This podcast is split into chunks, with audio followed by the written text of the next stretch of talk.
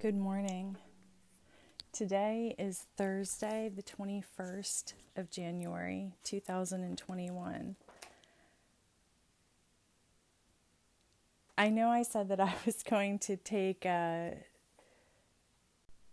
a sabbatical from recording and posting morning prayer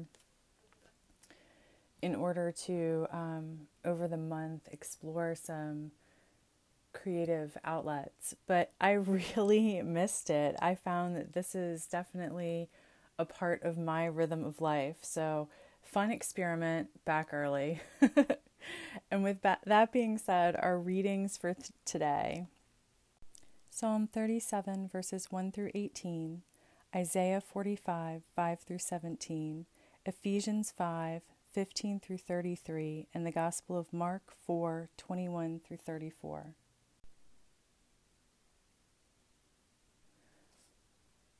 We begin on page 76 of the Book of Common Prayer. I will give you as a light to the nations, that my salvation may reach to the end of the earth. Dearly beloved, we have come together in the presence of Almighty God, our heavenly Creator, to set forth God's praise, to hear God's holy word, and to ask for ourselves and on behalf of others those things that are necessary for our life and our salvation. And so that we may prepare ourselves in heart and mind to worship God, let us kneel in silence and with penitent and obedient hearts confess our sins, that we may obtain forgiveness by God's infinite goodness and mercy. God of all mercy, we confess that we have sinned against you, opposing your will in our lives. We have denied your goodness in each other, in ourselves, and in the world you have created. We repent of the evil that enslaves us, the evil we have done, and the evil done on our behalf. Forgive, restore, and strengthen us through our Savior Jesus Christ, that we may abide in your love and serve only your will. Amen. Almighty God, have mercy on us, forgive us all our sins through the grace of Jesus Christ. Strengthen us in all goodness, and by the power of the Holy Spirit, keep us in eternal life. Amen. O God, let our mouth proclaim your praise, and your glory all the day long. Praise to the holy and undivided Trinity, one God, as it was in the beginning, is now, and will be forever. Amen. The mercy of God is everlasting. Come, let us adore them. Come, let us sing to God. Let us shout for joy to the rock of our salvation. Let us come before God's presence with thanksgiving and raise a loud shout to God with psalms. For you are a great God. You are great above all gods. In your hands are the caverns of the earth, and the heights of the hills are yours also. The sea is yours, for you made it, and your hands have and your hands have molded the dry land. Come, let us bow, let us bow down and bend the knee, and kneel before God our Maker for you are our God, and we are the people of your pasture and the sheep of your hand. Oh, that today we would hearken to your voice. The mercy of God is everlasting. Come, let us adore them. Psalm 37, verses 1 through 18. Do not fret because of the wicked. Do not be envious, envious of wrongdoers for they, were, they will soon fade like the grass and wither like the green herb. Trust in God and do good. So you will live in the land and enjoy security. Take delight in God, and God will give you the desires of your heart. Commit your way to God, trust in God, and God will act. God will make your vindication shine like the light, and the justice of your cause like the noonday. Be still before God and wait patiently for God. Do not fret over those who prosper in their way, over those who carry out evil devices. Refrain from anger and forsake wrath. Do not fret, it leads only to evil. For the wicked shall be cut off, but those who wait for God shall inherit the land. Yet a little while, and the wicked will be no more. Though you look diligently for their place, they will not be there. But the meek shall inherit the land and delight themselves in abundant prosperity. The wicked plot against the righteous and gnash their teeth at them. But God laughs at the wicked, for God sees that their day is coming. The wicked draw the sword and bend their bows to bring down the poor and needy, to kill those who walk uprightly. Their sword shall enter their own heart, and their bows shall be broken. Better is a little that the righteous person has than the abundance of many wicked. For the arms of the wicked shall be broken, but God upholds the righteous. God knows the days of the blameless, and their heritage will abide forever. Praise to the Holy and Undivided Trinity, one God, as it was in the beginning, is now, and will be forever. Amen. A reading from Isaiah, chapter 45, verses 5 through 17. I am God, and there is no other. Besides me, there is no God. I arm you, though you do not know me, so that they may know from the rising of the sun and from the west that there is no one besides me. I am God, and there is no other. I form light and create darkness. I make weal and create woe. I, God, do all these things. Shower, O heavens, from above, and let the skies rain down righteousness. Let the earth open that salvation may spring up, and let it cause righteousness to sprout up also. I, God, have created it. Woe to you who strive with your Maker, earthen vessels with the potter. Does the clay say to the one who fashions it, What are you making? Or your work has no handles? Woe to anyone who says to a father, What are you begetting? Or to a woman, With what are you in, in, labor? Thus says God, the Holy One of Israel and its Maker Will you question me about my children? Or command me concerning the work of my hands? I made the earth and created humankind upon it. It was my hands that stretched out the heavens, and I commanded all their host. I have aroused Cyrus in righteousness, and I will make all their paths straight. They shall build my city and set my exiles free. Not for price or reward, says God of hosts. Thus says God, the wealth of Egypt and the merchandise of Ethiopia and the Sabaeans tall of stature shall come over and be yours. They shall follow you. They shall come over in chains and bow down to you. They will make supplication to you, saying, God is with you alone, and there is no other. There is no God besides. Truly, you are a God, a God who hides himself, O God of Israel, the Savior. All of them are put to shame and confounded. The maker of, makers of idols go in confusion together. But Israel is saved by God with everlasting salvation. You shall not be put to shame or confounded to all eternity. Hear what the Spirit is saying to God's people. Thanks be to God. Canticle A, a song of wisdom. Wisdom freed from a nation of oppressors, a holy people, and a blameless race. She entered the soul of a servant of God, withstood dread rulers with wonders and signs. To the saints she gave the reward of their labors, and led them by a marvelous way. She was their shelter by day, and a blaze of stars by night. She brought them across the Red Sea. She led them through mighty waters. But their enemies she swallowed in the waves, and spewed them out from the depths of the abyss. And then God, the righteous, sang hymns to your name and praised with one voice your protecting hand. For wisdom opened the mouths of the mute and gave speech to the tongues of a newborn people. Praise to the Holy and Undivided Trinity, one God, as it was in the beginning, is now, and will be forever. Amen. A reading from Ephesians chapter 5, verses 15 through 33.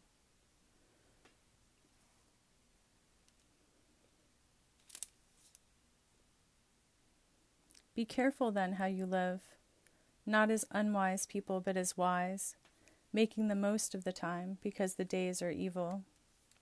So do not be foolish, but understand what the will of God is.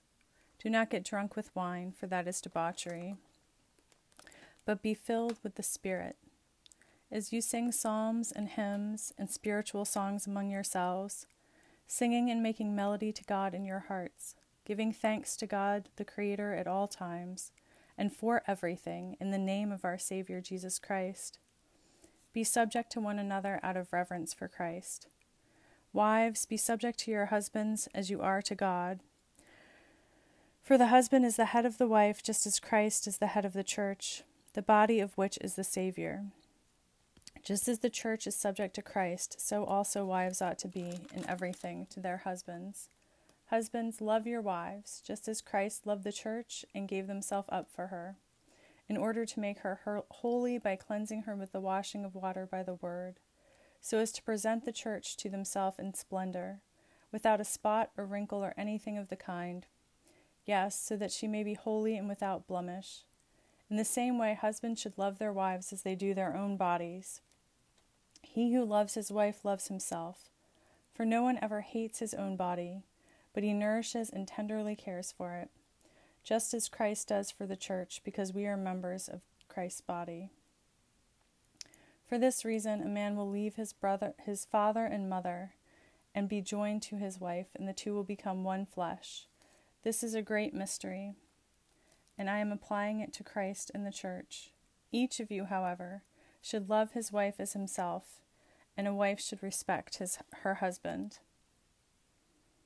Hear what the Spirit is saying to God's people. Thanks be to God. Canticle R, a song of true motherhood.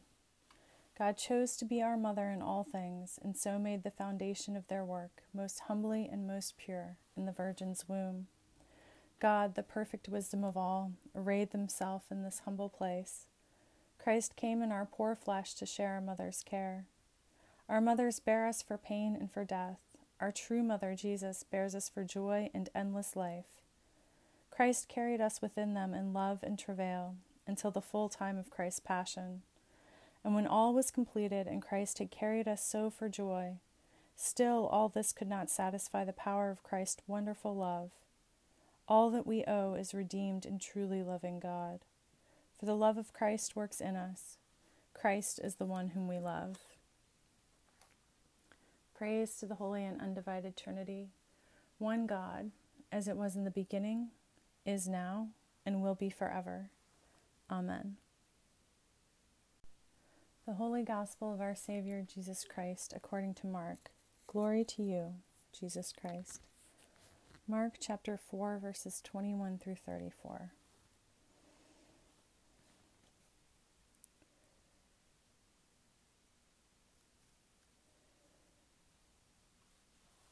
Christ said to them, Is a lamp brought in to be put under the bushel basket, or under the bed, and not on the lampstand? For there is nothing hidden except to be disclosed, nor is anything secret except to come to light. Let anyone with ears to hear listen. And Christ said to them, Pay attention to what you hear. The measure you give will be the measure you get, and still more will be given to you. For to those who have, more will be given, and from those who have nothing, even what they have will be taken away. He also said, The dominion of God is if someone could scatter, as if someone would scatter seed on the ground and would sleep and rise night and day, and the seed would sprout and grow. This person does not know how. The earth produces of itself first the stalk, then the head, and then the full grain on the head. But when the grain is ripe, at once God goes in with God's sickle, because the harvest has come. Christ also said, With what can we compare the dominion of God, or what parable shall we use for it? It is like a mustard seed, which sown upon, when sown upon the ground is the smallest of all the seeds on earth. Yet when it is sown, it grows up and becomes the greatest of all shrubs, and puts forth large branches, so that the birds of the air can make nests in its shade. With many such parables, Christ spoke the word to them. Christ spoke the word to them as they were able to hear it. Christ did not speak to them except in parables, but Christ explained everything in private to Christ's disciples. The Gospel of Jesus Christ. Praise to you, Jesus Christ. Let us affirm our faith together.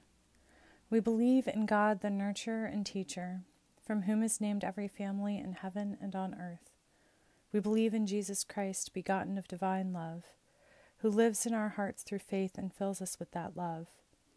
We believe in God, the Holy Spirit. She strengthens us with power from on high. We believe in one God, source of all being, love incarnate, Spirit of truth. Amen. Well, I really picked uh, one to get. Uh, I picked a good day to come back, I guess. Um, this our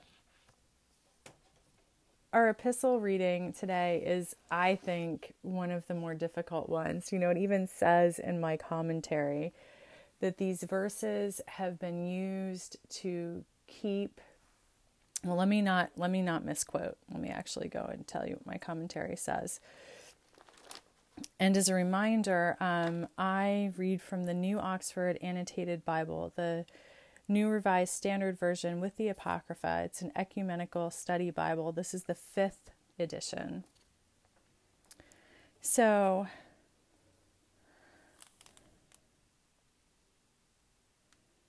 oh, sorry. I turned to the wrong reading here. Give me a second, folks. here's what my commentary has to say about um, the passage for appeal of transformed household relationships is what my commentary calls it verses 522 through 6 9 this passage speaking specifically of ephesians 5 22 through 33 by granting complete authority to the male and encouraging female passivity, has in the past been used to suggest that Christian women should remain in abusive marital relationships. There are so many verses of this book that was intended to be a message of love that have been misused. I have even heard conversations recently where the violence of January 6th is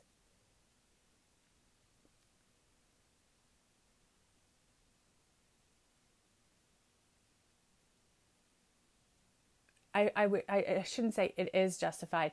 There's an attempt to justify the unjustifiable actions of January 6th by quoting verses from Hebrew scripture. And yes, there is there is violence in the Bible, but it is it does not condone violence now. And I just use that as one example that the Bible has been misused, and I believe that this passage is another way in which it's been misused. Now, I did a little research this morning and I came across a writing by Joanne Logan while at Durham University. And there's, I think, a really interesting suggestion there. And the suggestion is that we read this passage not as using the church as a metaphor for holy marriage, but the contextual ideal marriage as a metaphor for church. So kind of flip it around and instead of reading it like God is is telling us through this through this epistle or through this portion of the epistle what marriage should be like. Rather, read it as a description of what our relationship with the church should be like. So, if in the ideal marriage relationship, one partner at a given time is the guide and the other is the follower, and the guide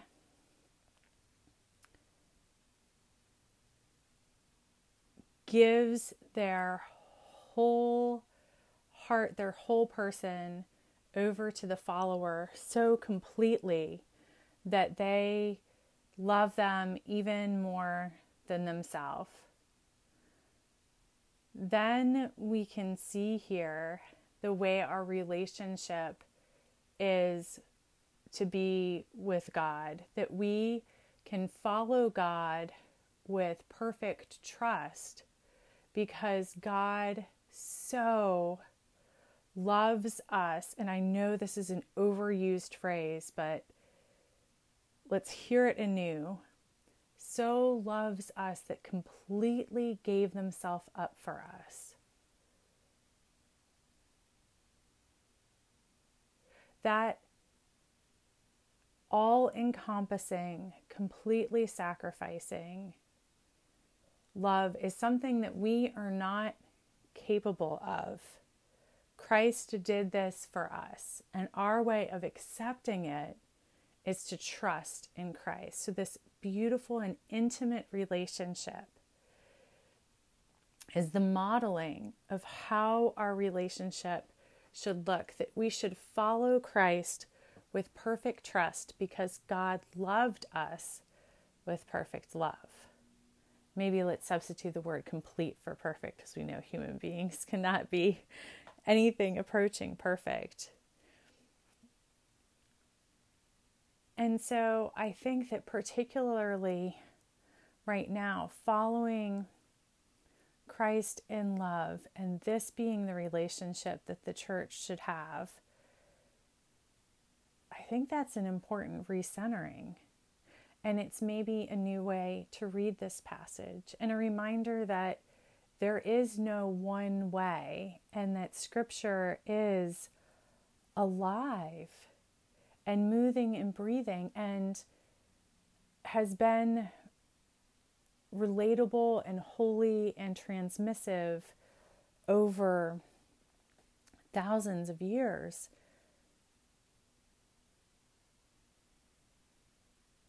and also has a context in the times and circumstances in which it was written. So, understanding that there was an idealized form of marriage expressed at that time in which one party led with self sacrificial love and the other party followed I think we can see the relationship of the church. And we should remember, too, that the church was fairly young at this point in time.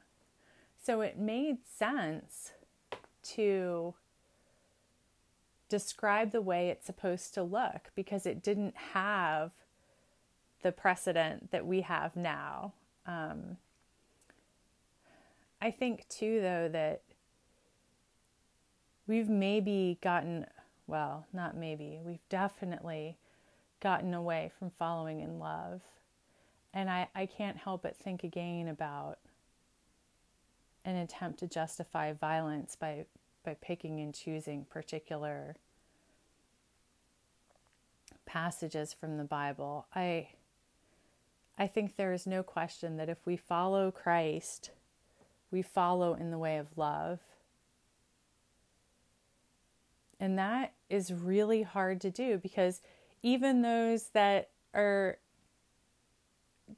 trying to use the Bible to justify hate, we must love them.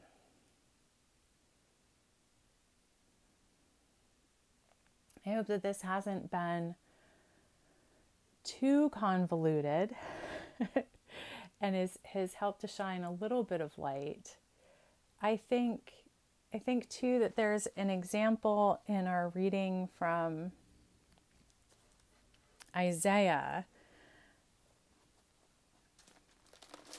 where and let me let me get it back so I can quote it to you.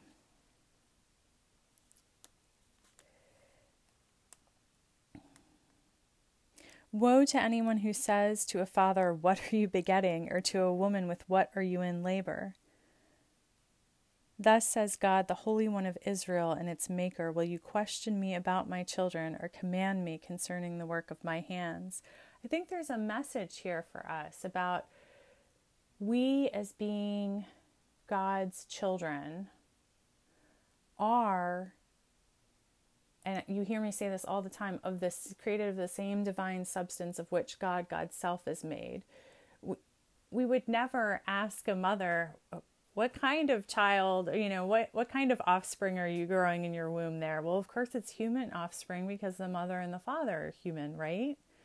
So, we being the offspring of Christ, we being adopted heirs through Christ and created in love by God, we are twofold from love. We are created of the same divine substance of which God, God's self was created. We were we were made by God. We are the children of God.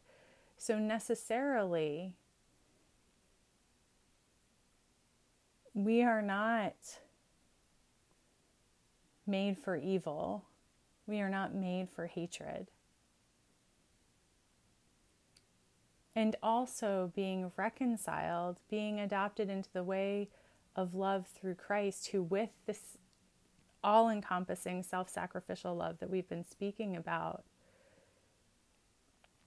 reconciled ourselves, came and showed us this new way.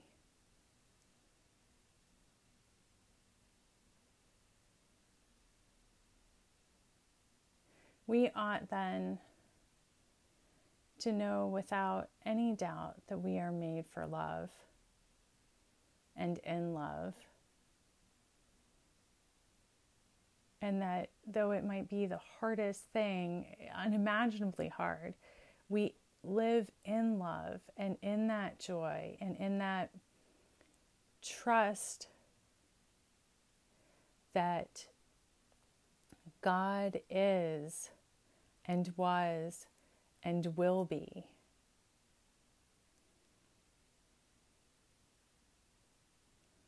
I hope that as we move forward in the liturgical season of Epiphany and move forward into a new political season and move forward together in this global community that's becoming ever more intertwined we can take all of this in. We can take in our origin story, as it were, and we can take in our redemption story, and we can look in a way that's integrated and acknowledging and taking into context all of these wonderful examples that scripture gives us. You know, our gospel reading tells us about how Jesus told us, told his disciples, tells us through them now, through scripture, all of these things in ways that they could understand. And I think about, you know, um, one of my senior leadership at, at work, he really wants to dig down in the details and then also really wants like an anecdotal description. One, one might say, one might even say a parable, like a description of it's like this, that relates it back down to something within our conceivable sphere of experience. Because when we talk about theories, whether they are scientific theories or scriptural theories, theological theories, it, it's hard to then relate it to our everyday lives, right? That's why a lot of folks struggle with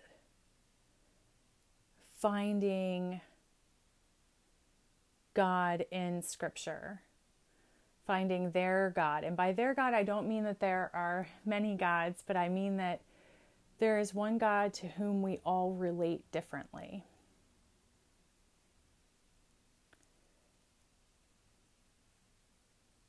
And so it makes sense that Jesus would tell the people stories that relate the concepts that he's trying to explain back to their own experience. And it makes sense too that the writers of Ephesians, whether you think that's Paul or um, other writers in the Pauline school, would try to use examples. So if there was this concept about the ideal family and you're trying to describe this beautiful and extremely intimate relationship between Christ and the church, I think that makes sense that you would use it as an example. And I think I think it's understandable too that we interpret texts differently depending on the perspective and time from which we're reading them, both of our era and also of our personal context. Because there we can reread the scripture many different times and different things jump out at us depending on where we're coming from. So I love this idea of reading scripture from different angles, of stepping back and saying, What if I read it through this lens? What if I read it from this perspective? And I think a really important understanding to have when we do that is an understanding of the context of the times. And I think when we try to superimpose the context of the time in which the Bible is written on top of our context and then make them exactly the same, I think that does the whole thing a disservice. I think we miss the point. So today, the day after Inauguration Day, a day when we roll up our sleeves and get down to work at doing new things, at seeing things through a new perspective. I think that's the lesson that I would like to take forward today to always look through the lens of love and be open to new perspectives. That might sound simplistic, but I think that's what I'm carrying forward with me today. I hope that that's helpful to you. Perhaps it is, perhaps it isn't. but thank you for being here with me. Thank you for listening. Thank you for praying. Thank you for raising our voices together in this liturgy that is so holy and so beautiful and I am thankful for my my time away from this experience with you because it has made me value it all the more. Thank you. Continuing with the prayers, we're going to use as we have have often the prayers from the Iona Abbey worship book.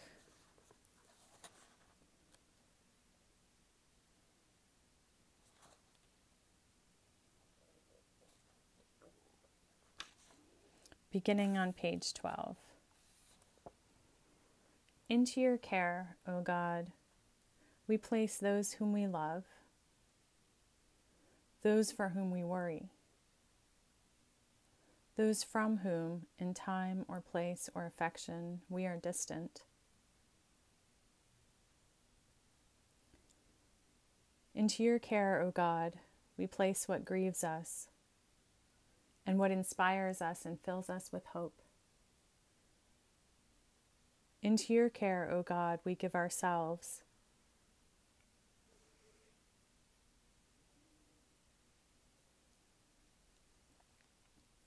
God bless to us our bodies. God bless to us our souls. God bless to us our lives. God bless to us our belief. Let us share the prayer that Jesus taught us in our own language or preferred version. Our Creator in heaven, hallowed be your name. Your dominion come. Your will be done on earth as in heaven. Give us today our daily bread, and forgive us our sins as we forgive those who sin against us. Save us in the time of trial and deliver us from evil. For the sovereignty, the power, and the glory are yours, now and forever. Amen.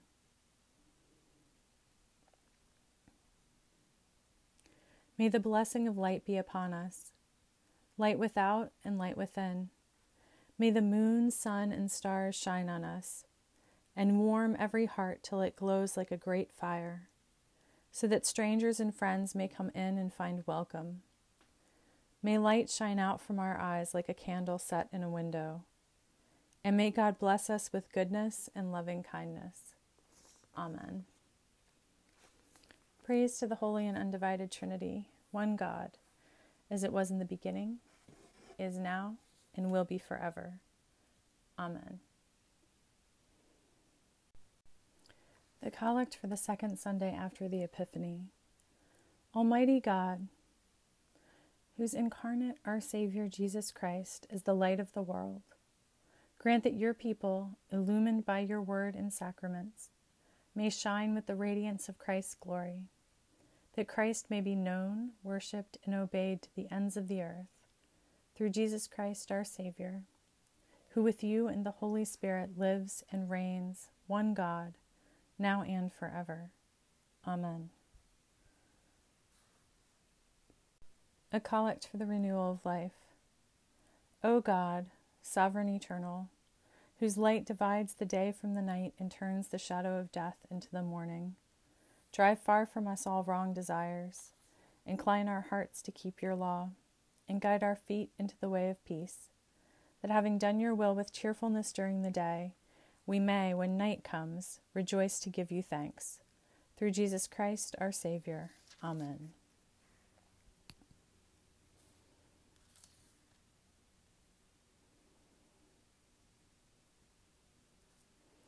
Let us use, as we have been often, as our prayer for mission, the prayer attributed to St. Francis.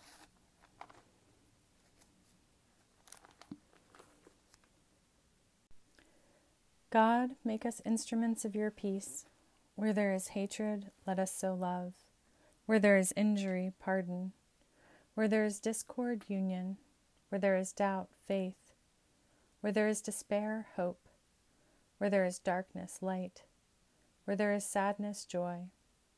Grant that we may not so much seek to be consoled as to console, to be understood as to understand, to be loved as to love.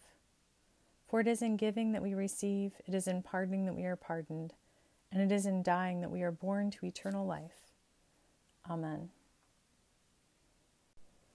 And now is the time when we lift up and hold in the light those whom the Spirit has placed upon our hearts for prayer.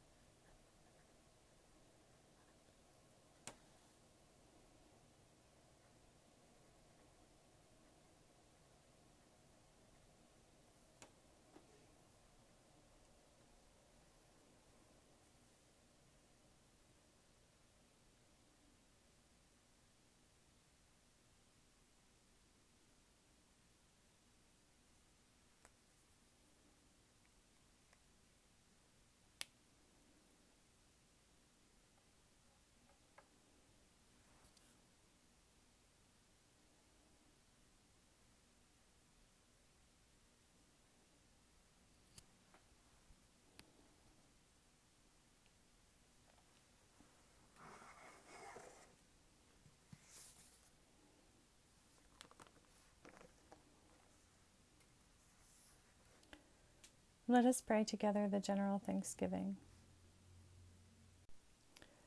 Almighty God, giver of all mercies, we, your co creators, give you humble thanks for all your goodness and loving kindness to us and to all whom you have made. We bless you for our creation, preservation, and all the blessings of this life, but above all for your immeasurable love and the redemption of the world by our Savior Jesus Christ, for the means of grace and for the hope of glory. And, we pray, give us such an awareness of your mercies that with truly thankful hearts we may show forth your praise, not only with our lips but in our lives, by giving up ourselves to your service, and by walking before you in holiness and righteousness all our days. Through Jesus Christ our Savior, to whom with you and the Holy Spirit be honor and glory throughout all ages. Amen. Let us bless God. Thanks be to God. The grace of our Savior Jesus Christ, and the love of God, and the fellowship of the Holy Spirit be with us all evermore. The wisdom of God, the love of God, and the grace of God strengthen you to be Christ's hands and heart in this world. In the name of the Holy Trinity. Amen.